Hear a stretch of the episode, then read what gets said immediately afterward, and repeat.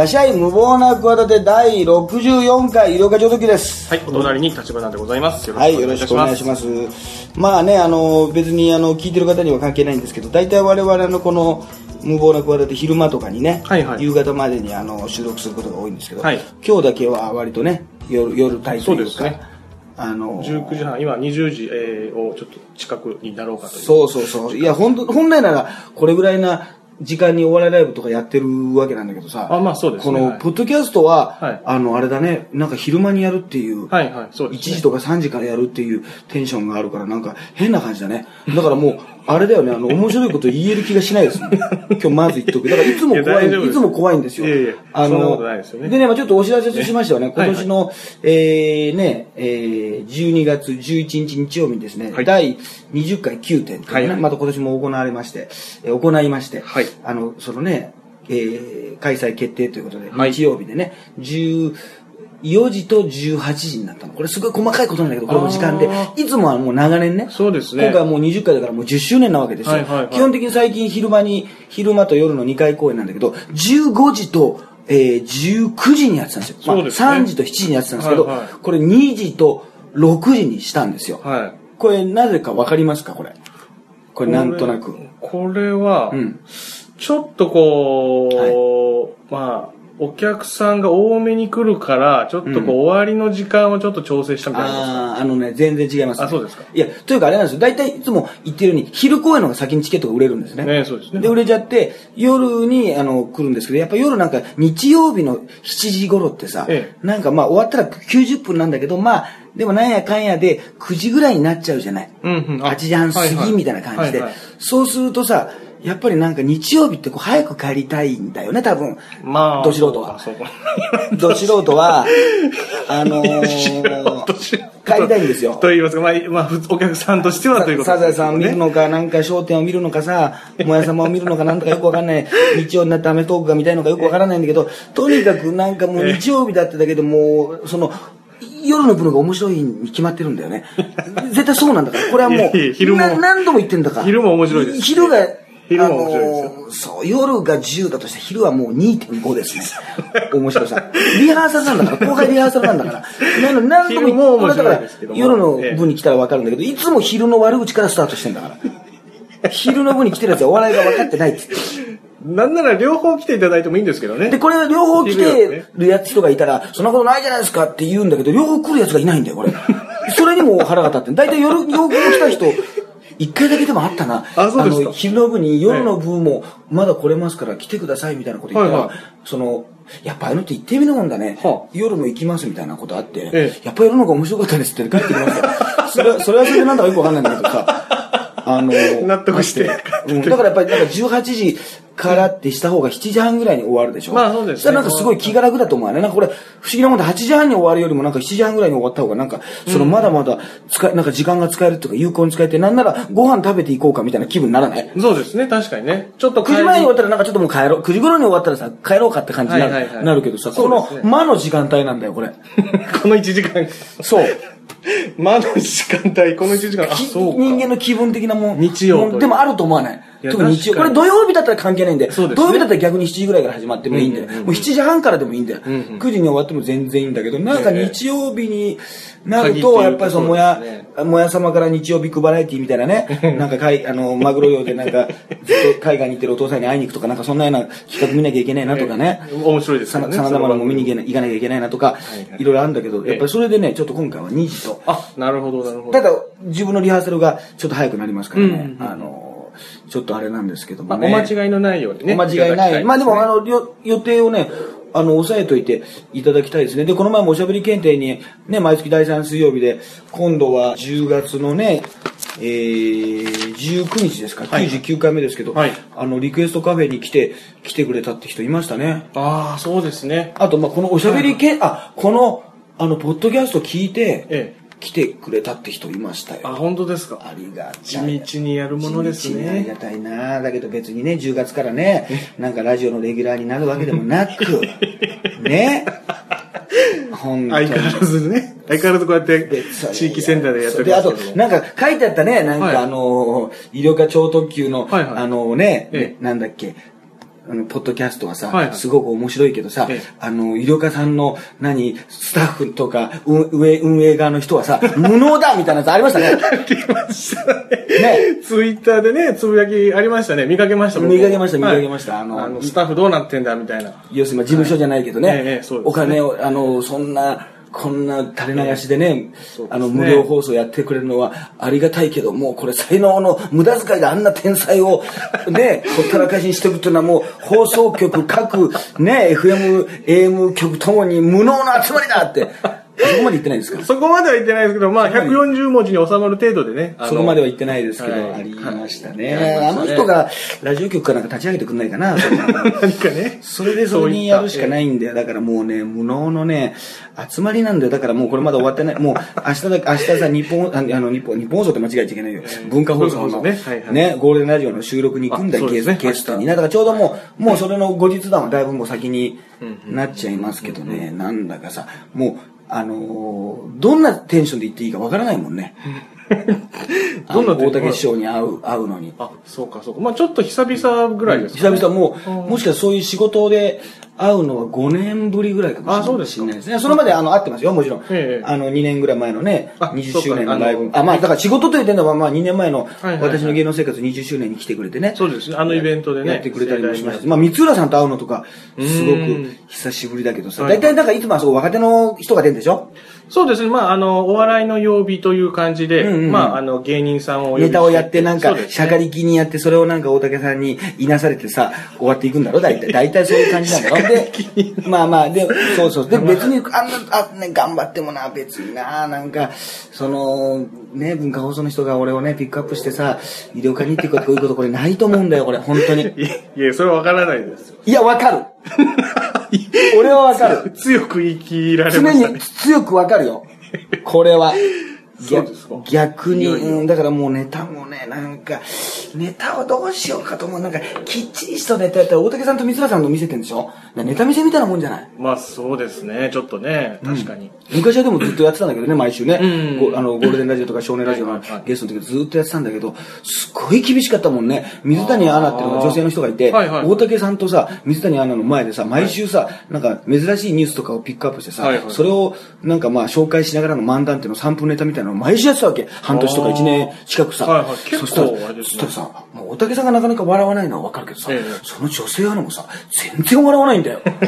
水谷さんよくいるけどさ、ね。えでさ、本当になんかさ、もう今のとところちょっと噛んだでしょ、医療科君とかさ。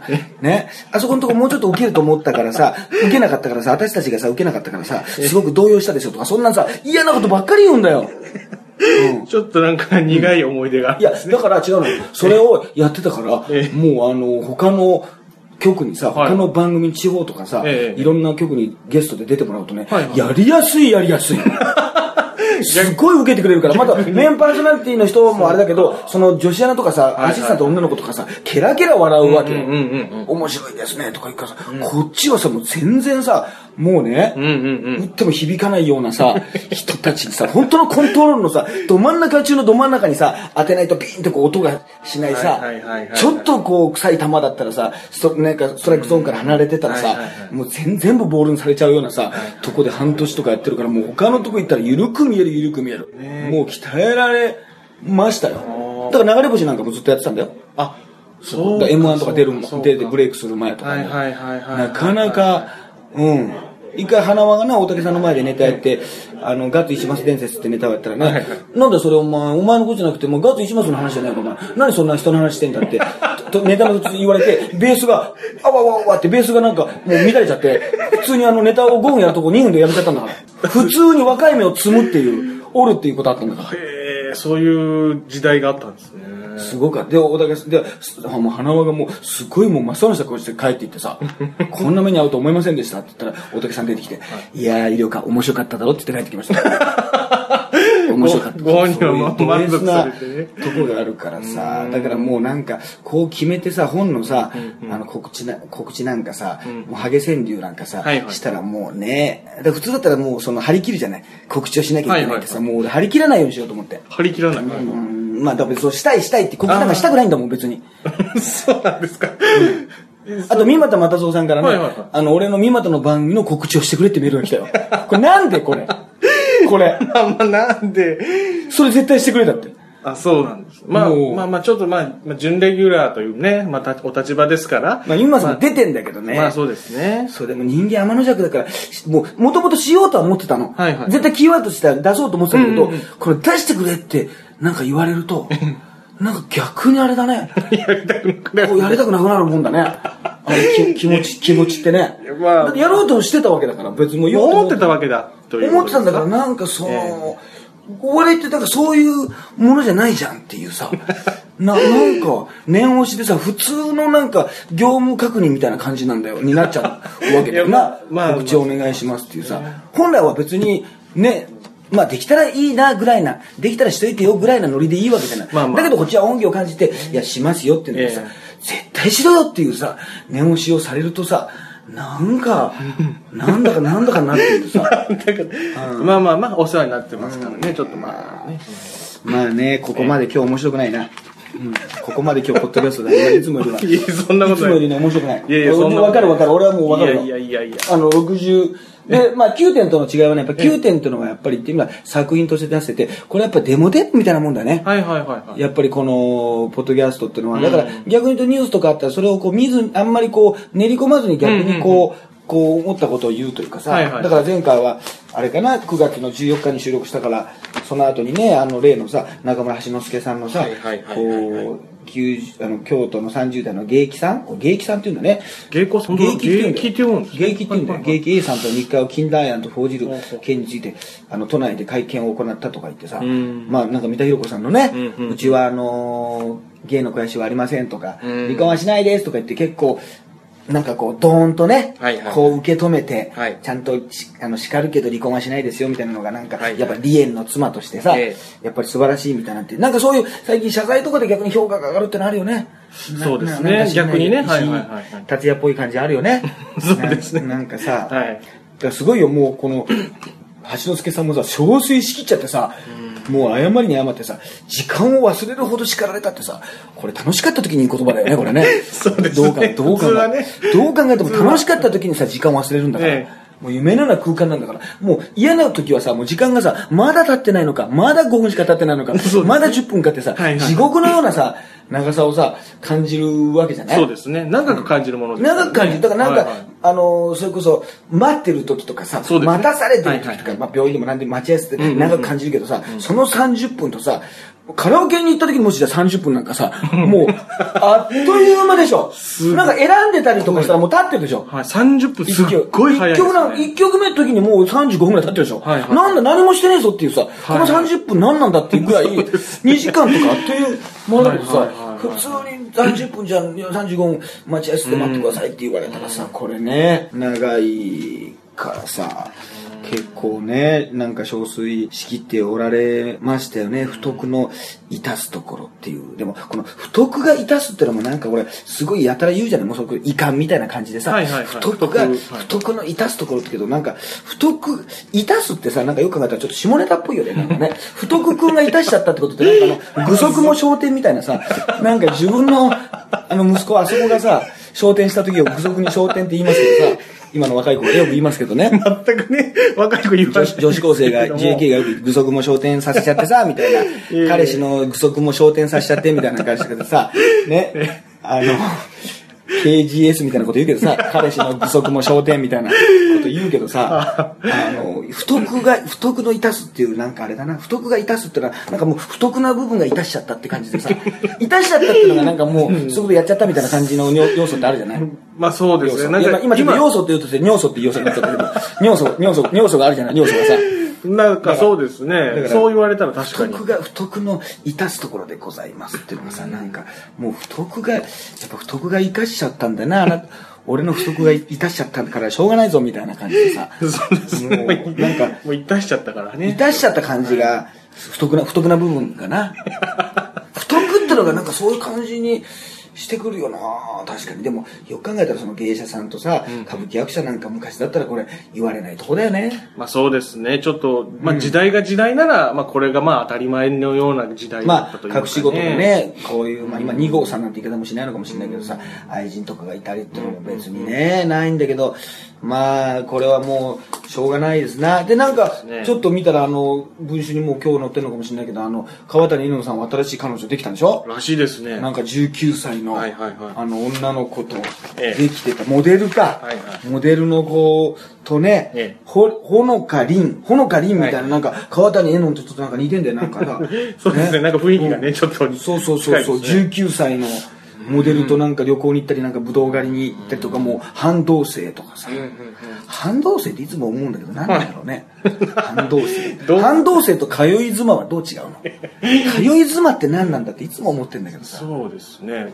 まあ、お女性の方が通ってらっしゃるということなんです。それデートで、あの、相手の家に行くのは当たり前じゃないの？まあそうですね。半同棲ってのは何？こう決められてるの月のその3分の1以上を言うとかあるわけ？そのい やめ14日以上をえ。あの彼氏の家で過ごすことを半同棲と呼ぶみたいなことがあるわけ。いやまあ10日3分の1じゃダメなわけ。10日じゃダメなわけ。まあ、のまあ明確1な週間に10日後じゃないけど。さつき緑じゃないけどさそういうのダメじゃんわけ。通い妻ってのは何なの？こう料理を作らなきゃダメなわけ。やっぱ妻っていうことだから。掃除もした時点で通い妻になるわけ。数字選択来てされて。る来ててなんかテレビとかあのエッジで不徳を出してるだけじゃダメなわけ。不徳を出してるだけだったら通い妻ではない。それはあの都合のいい女なわけ。その辺はその辺はちょっと、その言葉のね、こう、だからこの写真集用語だよねこれね。だから一般の人は使わない言葉だよね、あ、そうですね。写真週刊誌でのみ使われるというか。そうそう。写真の字面で見る言葉で、この飛び交ってないでしょ。そうですね、確かに。だから俺たちさ、もう、半同棲状態だからさ、結婚しようかとか絶対言わないじゃない。ああ、そうですね、確かに。うん言わないですね。でお前、通い妻じゃないんだから、みたいなことをさ、素人さんがさ、そうですお前なんだよ、一週間に4日来て、通い妻じゃないんだから、みたいなさ、こと言わ、言わないです。聞いたことないです、言わないよね。だからあんまりそのなんか突っ込まないのをいいことに、なんかマスコミの人がこう使ってる、その、見出し用語だよな。見出しだけの言葉であんまりその疑問を思わない感じでな。で、E テレの R の法則に、はいはいはいあの、出演とか言って、これ、マイスケとかね、AKB のメンバーとか、ジャニーズの若手とかが出ててね、もう勝手に仲良くなってる、もう我々のアイドルファンの敵ですよ。敵の番組ですよ。R の法則、許すまじの法則ってのありますよ。逆にあの、法則許すまじの法法則。則ですよ、これは。なんか。なんか、まどろあっこしい。んなのがアイドルとかが出てなんかその中途半端な可愛い子とかなんかモデルのそのそんな有名じゃない子が あの間に立ってさちょっとこのね仲良くさせちゃってみたいなさ絶対絶対そうなんだからそんなものだから俺の柏木由紀のさ、はいこの前のさ AKB のはいはい下りよあの家で聞いてたけどさ、はいはい興奮してたねまあ、かなりこう気持ちはね、乗って。あれ、あれを聞く嫁の気持ちどういう気持ちなんだろうな。あんなことにさ、あんなねあんなことばっかり熱心になってさ元子供の将来のこととかさ、なんか適当に聞き流しててさ、そんなにの 乗って熱く話してくれないような人がさ、なんであんなとこではさ、やたらとさ、ぐいぐいぐいぐい言うっていうのはもうなんだろうね。で、また俺のまた相方、言い間違いが多いね。あのー、なんか、あの、柏木由紀が、はいねあの、あれだよ、なんかさ、もうそういうイケメンのね、チャラいとこを選んだ時に、なんかリアルって言ったさ、宮崎美穂って子がさ、はいはいあの、キャバクラ通いね、はいはいしてたって言ってたけど、あれホスト通いの間違いだもんな、やっぱりな。女女なんだから。ねキャバクラだって自分が勤めちゃうから。女性ですね興奮しちゃってるから、もうそういうどうでもよくなっちゃう。そう、ニュアンスそうです、ニュアンスとか、あともうなんか、結局あったからだからもうあれ、この荒さがやっぱり、なんだろう、まだその、ラジオ局の皆さんがちょっとこう、あれなんだろう、キャスティングしないんだろうな、やっぱね、そういうところがあるから。こっちはでもデデモテープみたいなもんだからしょうがないんです。そんな、放送だったらちゃんと喋り、喋喋りますよ。意外と、いつも言うんだから、ちゃんとやるんだから俺、そういうちゃんとやるところは。そうですね。そんなやるんだから、そんな、ね、ガジオギのどことか言わないんだから、ちゃんと手越しの話とか 言わないんだから、そんな。ちゃんと一番もう、ね、本当にやるのにさ、まあ、分かった、ないな、まあ、みんなね。と、壇蜜さんがね、なんか、はいはいうん、あ、そうですね。これちょっと。爆笑問題さんがね、はいはいはい。ラジオでね。ラジオで、えーいろいろ私を発見してくれた人は9月17日の放送かな、あのーネットニュースになってましたね。私をはいはいはい最初に見つけてくれた芸能人は医療課長特急さんだはいはいはいっていうね。ええあのーなんかリリー・フランキーさんだとか、うん。福山雅治とか三浦淳が推したとかは言われてるけどん、実は芸能人で、これ私初めてメディアで言うんですけど、あのー私を初めて見つけてくれた芸能人は医療課長特急さんなんですって言ったんだよね。そうですね爆笑問題さんと、そのあとなんかもう一人若いアナウンサーのね、はいはいはい若いアナウンサーが全然俺のこと知らなかったっていうね。んそうですね。そうそうそうそう。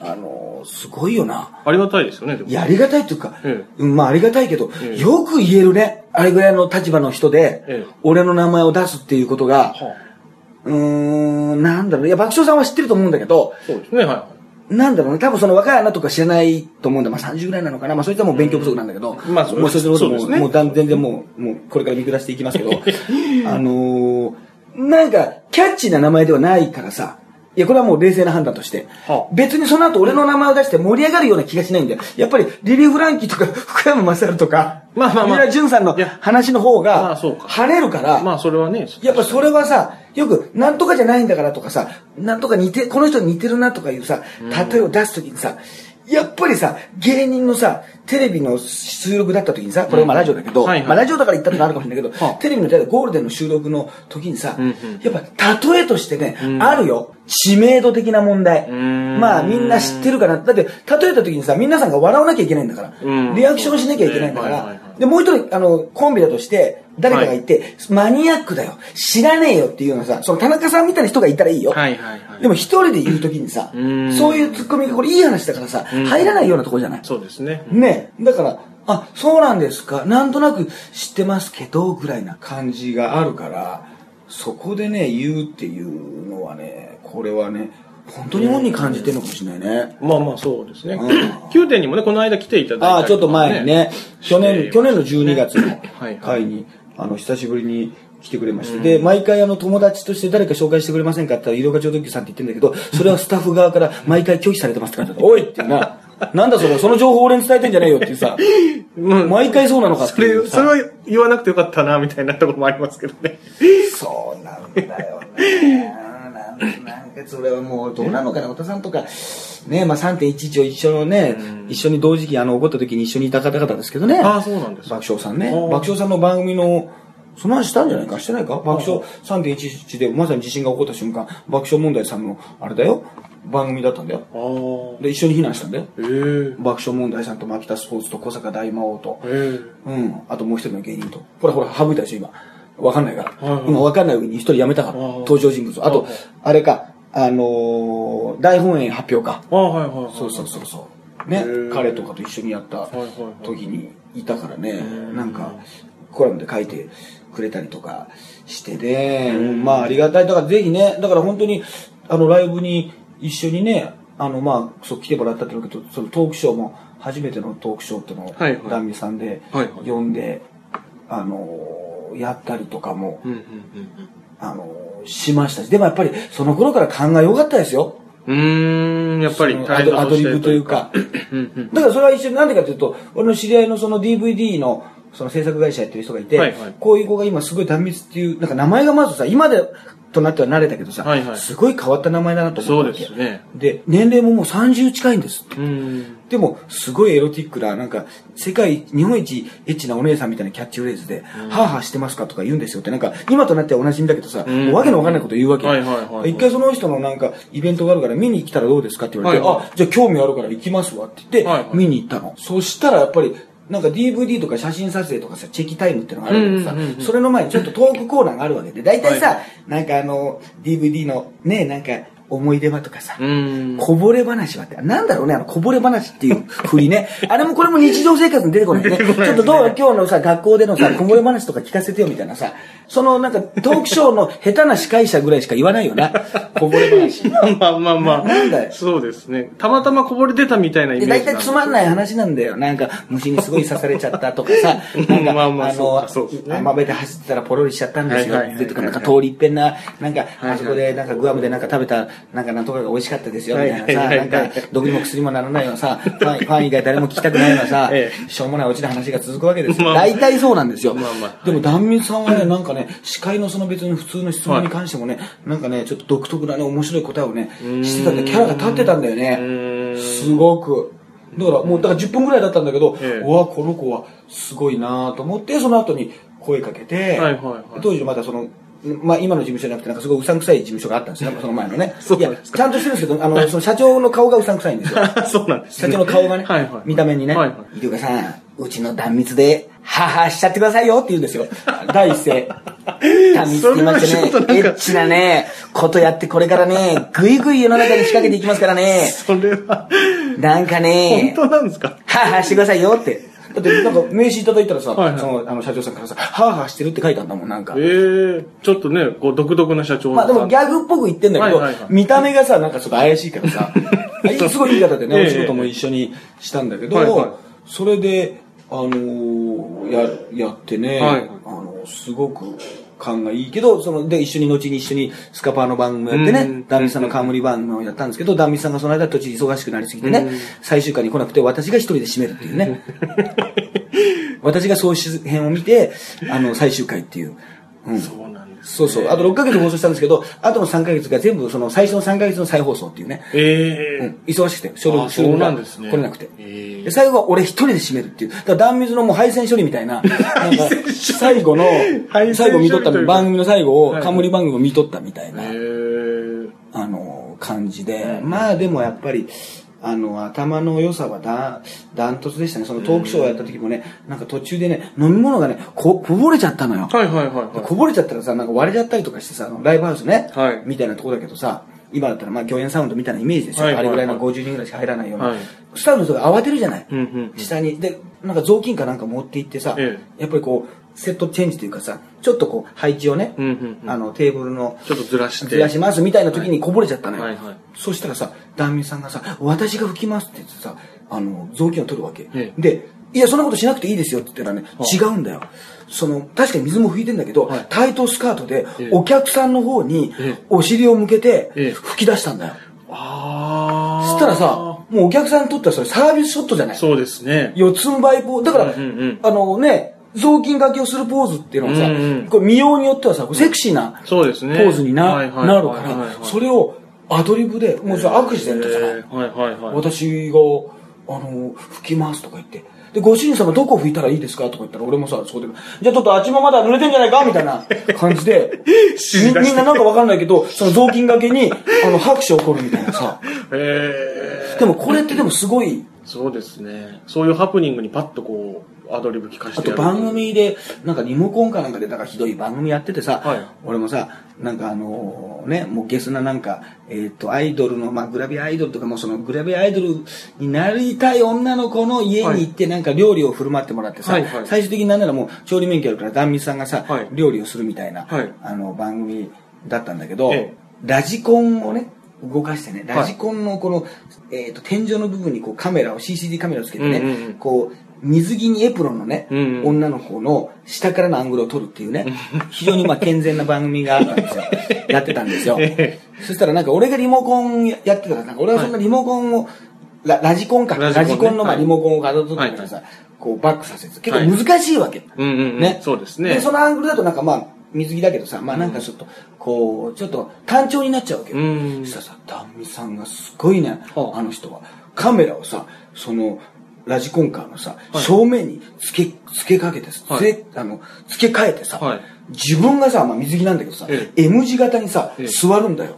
ね。それでさ、あの、ラジコンカーをさ、自分の股間に向けてさ、突進させてさ、ちょうどいいぐらいのさ、はい。あの、スピードでさ、股間にバーンと当てるっていうさ、だから迫ってくる映像を、その、別にそんなことやる必要ないわけ。はいはい。そこまでね。グラビアアイドルの子にやるってこともうその子、ダンミさんはちょっと人気者だったからさ、そんなことやる必要がないしさ、それなんかさ、エロ面白いじゃない。そうですてか、ね。くだらないじゃない。はいはいはいはい。そのウィンウィン、で、ウィンウィンって音もさ、なんかいい効果になるでしょそのウィンウィン、ウィン、ウィン、ウィン、ウィン、ウィンっていうのがさ、いいでウィンウィン言いながらさ、そのラジコンカーがさ、股間にさ、衝突していったら、それをさ、引きの絵で撮ってるさ、カメラさんから見てもちょっと面白いでしょそうですね。はいでもなんかはいは、ちょっとあの、直前でスピード緩めるんだよ。い。ちゃんとコントロールして。で、ちょっとな、なんか、ややソフトタッチな感じで、ガーンって当たるっていうさ、天才だなあの人は。はいはいだからやっぱそういう、うん、なんか、ところはね、たくさん、あの、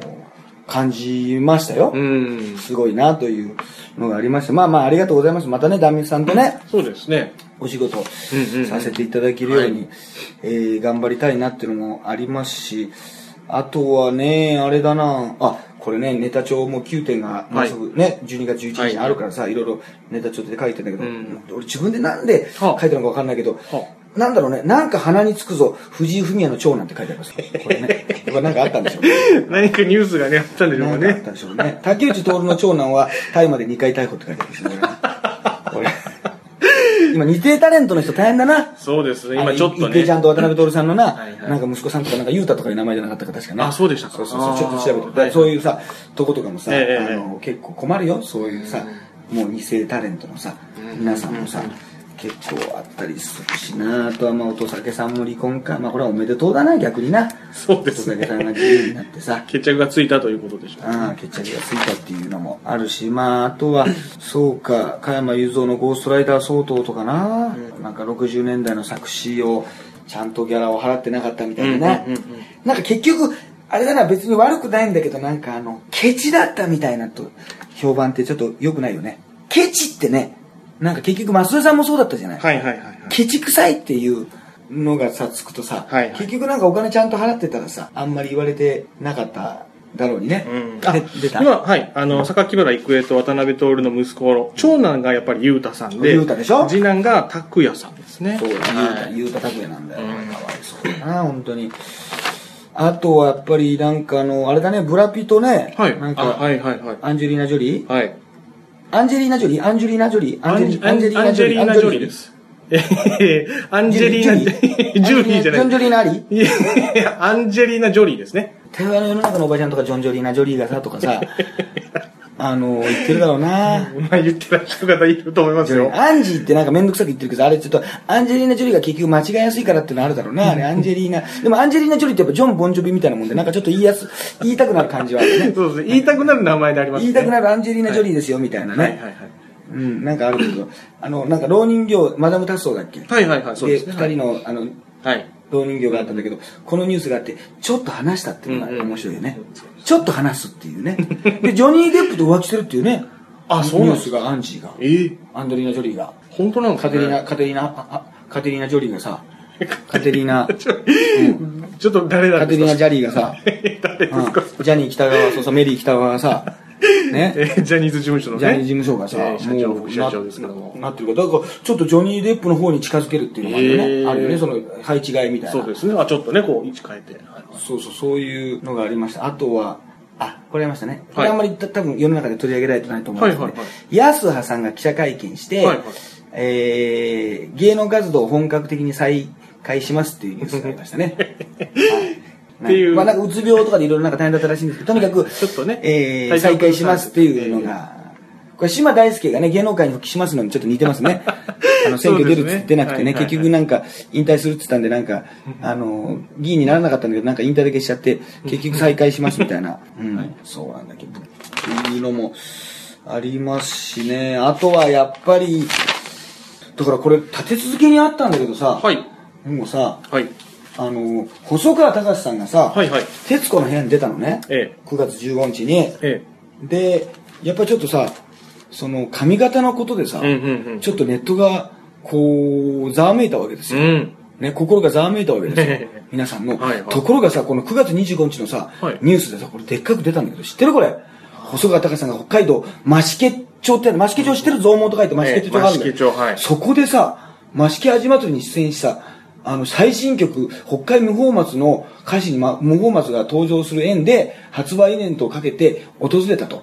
で、町、ね、町の名前が増毛ということから、はいね、えー、薄毛に悩む悩む人にとって増毛の、えー、縁起物として有名な町だと。これはもちろん私も知ってますよ。うんはいはいはい。北海道に行った時に、北海道の仕事行った時に、益毛に寄ってきたいですねって言ったら、ドカーンと受けたりするんですよ。えー。そこに、細川隆さんがさ、新聞の記事でさ、立ってさ、私は大丈夫と、はい。ね、昔から、こう、カツラ疑惑がありましたけどえ、あの、スプレーでがっちり固めてるだけですと、ね、言われてることについては、意に介していないと、増毛町で増毛と撮影に応じたって、これ、今年一番のすごいことじゃない？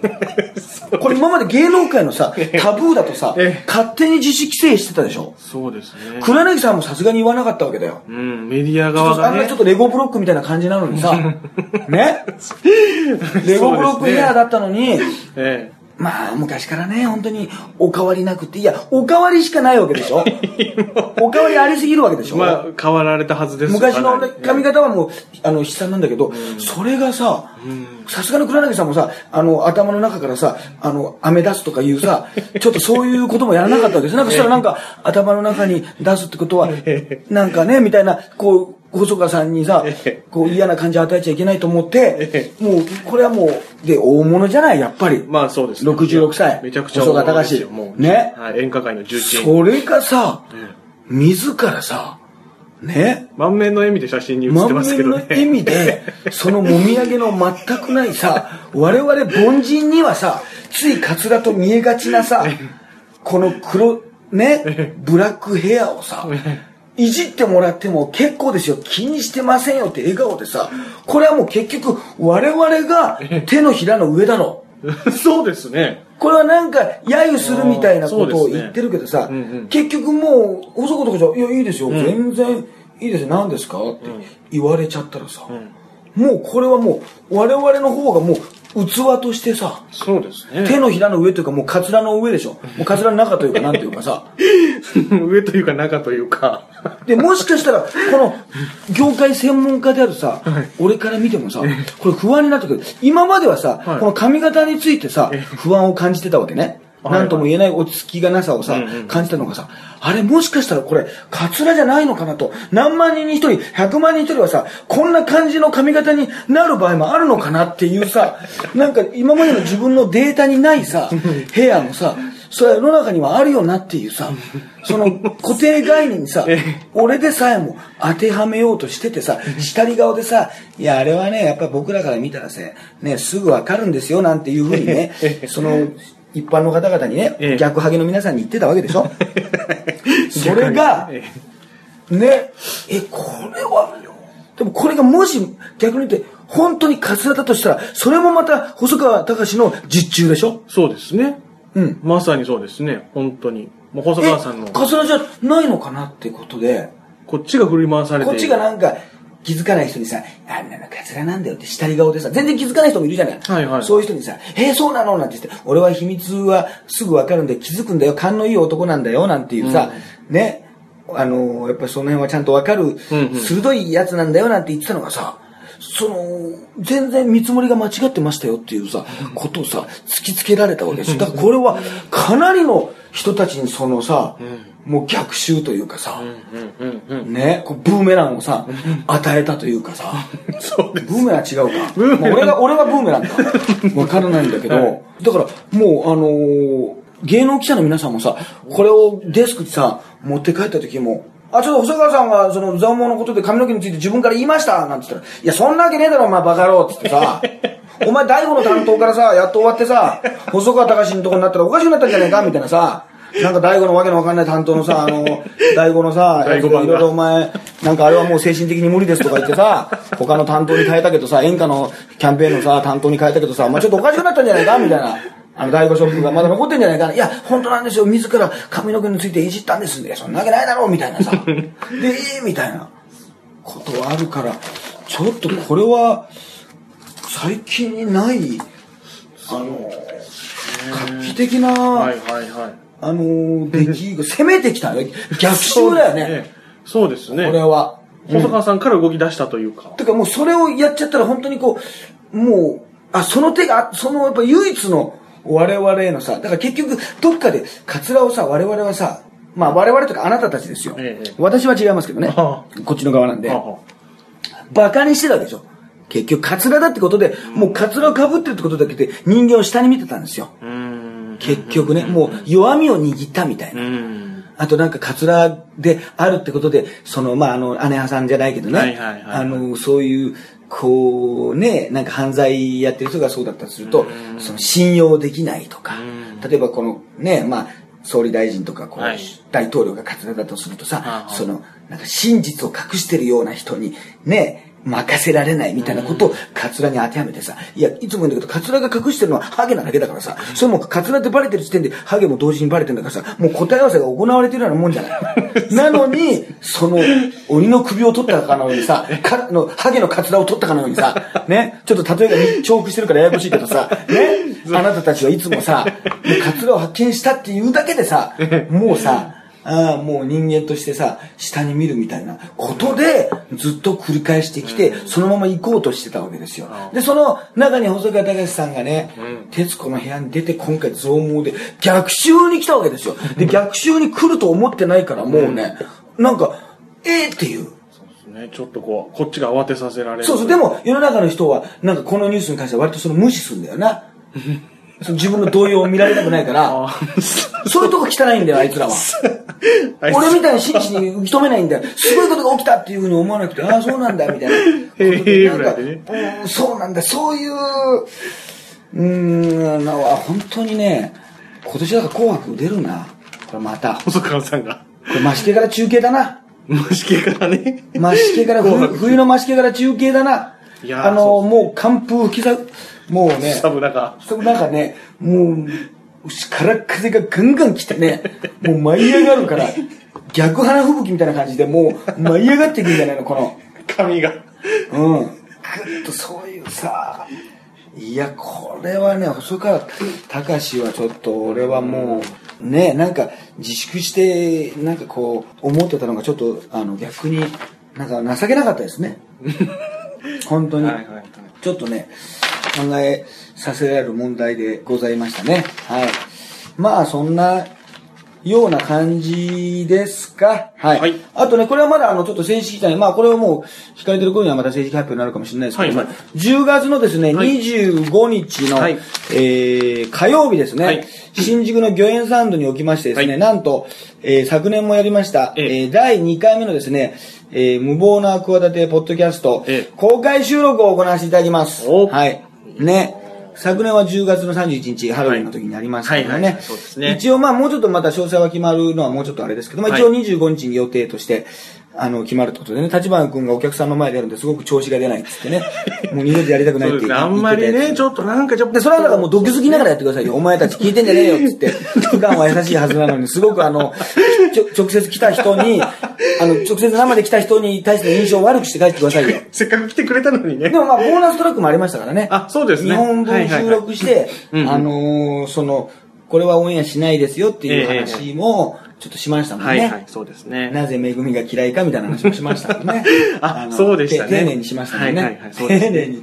丁寧にしなくて。あ、めぐみさんじゃないですよ。めぐみとしあきさんじゃないですよ。そうですねグラビアのめぐみの方ですよ。はいはいはいがあんまりお好きじゃないよっていう話をねそうです。ね。その話もしましたそね。の話をして、したりとかですね、ありますんで。あとね、まあ、えー10月19日は先ほども言いましたね、おしゃべり検定、はいそして12月11日はね、えー9点ということでですね、はい多分この2ヶ月はなんかあっという間に終わっていく感じがしますね。うんうんうん。年末はね、そうです。なんか2016年もあと 2, 2ヶ月、そうそうそうそう。あともう11月にあの、の、私美術検定も受けますから美術検定2級受けますよ。あ、はあ、はあはあ、2級がもう合格したらね、もう結構あの、美術館に行ってね、なんかあの、説明したりしてもね、いいらしいですよ。うーん、あれ解説ができた膝掛けとか座ってるじゃないあれはバイトの人か。なんか、絵を見てさ、解説とかあるじゃない、ええ。ああいうのをやってもいいぐらいの知識がある。ええ。今3級持ってますんでね。はい。あの、この前、三股の番組で美術館に行くっていうね、仕事初めてしましてね、嬉しかったですね。結構個人の画家さんの美術館だったんですけど、ん。あの、宮城県にあるね、ええ。初めてだから美術に関しての、まあもすごくバラエティ対応なね、感じですごく、やいのやいの言いながらだったんですけど、は多分ね、あんまりそういうイメージもないと思うんですけど、そうですね。はいはい。美術の話というか、まあ、仕事でねそういう話ができたんでうんなんかすごくあの嬉しかったなといんうんうのがありますんでなんとかねちょっとあの受かりたいですね、あと最近あのあれだね「ラブライブサンシャインがらっしゃい」って訳訳されてるんでしょ？そうです。ラブライブ人気の。はいはいはい。カタカナで。だから声はよく上がってるね。らっしゃいらっしゃい。医療科超特急じゃないんだからみたいな。のが毎すごいね。もう30代以降の諸君に迷惑かけちゃって申し訳ないね。なんだか知んないけどね。で若い子に行ってみたらポカンとされたみたいなさ同じようなつぶやきがさもう溢れちゃってな。はいはいはい。もう本当に心かららっしゃいだわ。本当に。素直にらっしゃいだわ。素直にいらっしゃいと。ね。え。いやー本当に。で、もともと豚ゴリラのやつだからね。で、豚ゴリラのやつとか、豚ゴリラの父親ね。あ、そうか、野そうか。菜山町のなそうかはいはいはい。そっからだから。なるほど、なるほど。うん俺のじゃないんだから、大体。本来は。本本来は。まあ、豚ゴリラの、まあ、ラッシェイとでも言葉はまあ別に。まあまあ別にねはい造語でもない、ある言葉だからもちろんねそうですね言葉だからね。うん。まあ、あの、上野のアメ横でね、軒先で、俺見てらっしゃいらっしゃいっていう人がいるから、もう、うっとうしいな、めんどくせえなと思ったら、本当の八百屋さんだった時あったからね。すごい自意識過剰な時ありましたからね。本当に、俺見て、らっしゃいってなんかつぶやくような感じで言うから、ああ、なんか、たまにあるのよ、本当に、あ、本当にあるのよ。あの、なんか、街で看板も、看板というかなんか、いろいろ、なんか、キャッチの人とかの、なんか、30代以降なんだろうな、そのお兄さんが、イルカさんですか？みたいなのもあるんだけど、らっしゃいとか、らっしゃいみたいなのってあるんですよ、本当に。そういうちょっとこう、うんこうなんかちょっかいかけてくるね、だけになんか聞こえるように、らっしゃいで反応するかなみたいなのがあるんですけどうんまだイルカさんですかって言ってみたいんだけどさ、はいらっしゃいって言われてもなんかそれ失礼な話じゃない。まあ失礼なっていうかさ、まあありがたいんだけど、まあ反応しにくいじゃない。そうですね。ね。で、そうです。ニヤッとするみたいな感じでええ、またなぁと思ったら普通のもう、あの、エプロンした人が、らっしゃいって、ただ商売低いトーンで言ってただけだったんだよな。それ俺が振り向いちゃっただけだったんだよ。もうダメなんだよ、これ。だから、なんだろう、ラブ、ライブサンシャインの何、こう、イベントとかに俺行った方がいいのかな。それで、超特急の、ね、アイドルグループの超特急にも、だから今、超特急も攻めてきてるだろそうです。両方ね。両方攻めて、両方とも若い者に人気だろ？そうなんですよねこのターゲットがさ、俺が、あの、いつもさええ、あのーね、語りかけてるそうじゃないわけですよ。そうですね。全然、超特急ファンと。とラブライブファンが聞いてないわけですよ。そうですね。ちょっと。一番私にこう、欠けてるそうだからさ、これはどうなの？飛び込んでいくべきなのかな？あえてね、もしかしたら、ちょっと。これはなんか、ラブライブサンシャイン、らっしゃいみたいな、イコールゆりおか超特急アルファベット、さらには急ぐ方でみたいな、なんか方程式でこれがこうなってこうなってみたいな、こうなってこうなってこうなるみたいな、近いみたいな、ニア、なんかイコールの上に、ニアリーイコールみたいなニアリーイコールみたいなのを作った方がいいの。そういう。T シャツそそこまでもうあざとく言った方がいいわけ。わかりやすく、伝えやすく。わかりやすく。ええで、なんか、で、あ全体的にはキテレツくんのサンバイザーかなんかかったりなんかして。ね。はい。はいまあそんな感じでございます。ええはい。また次回お会いしましょう。ありがとうございました。ありがとうございました。はい。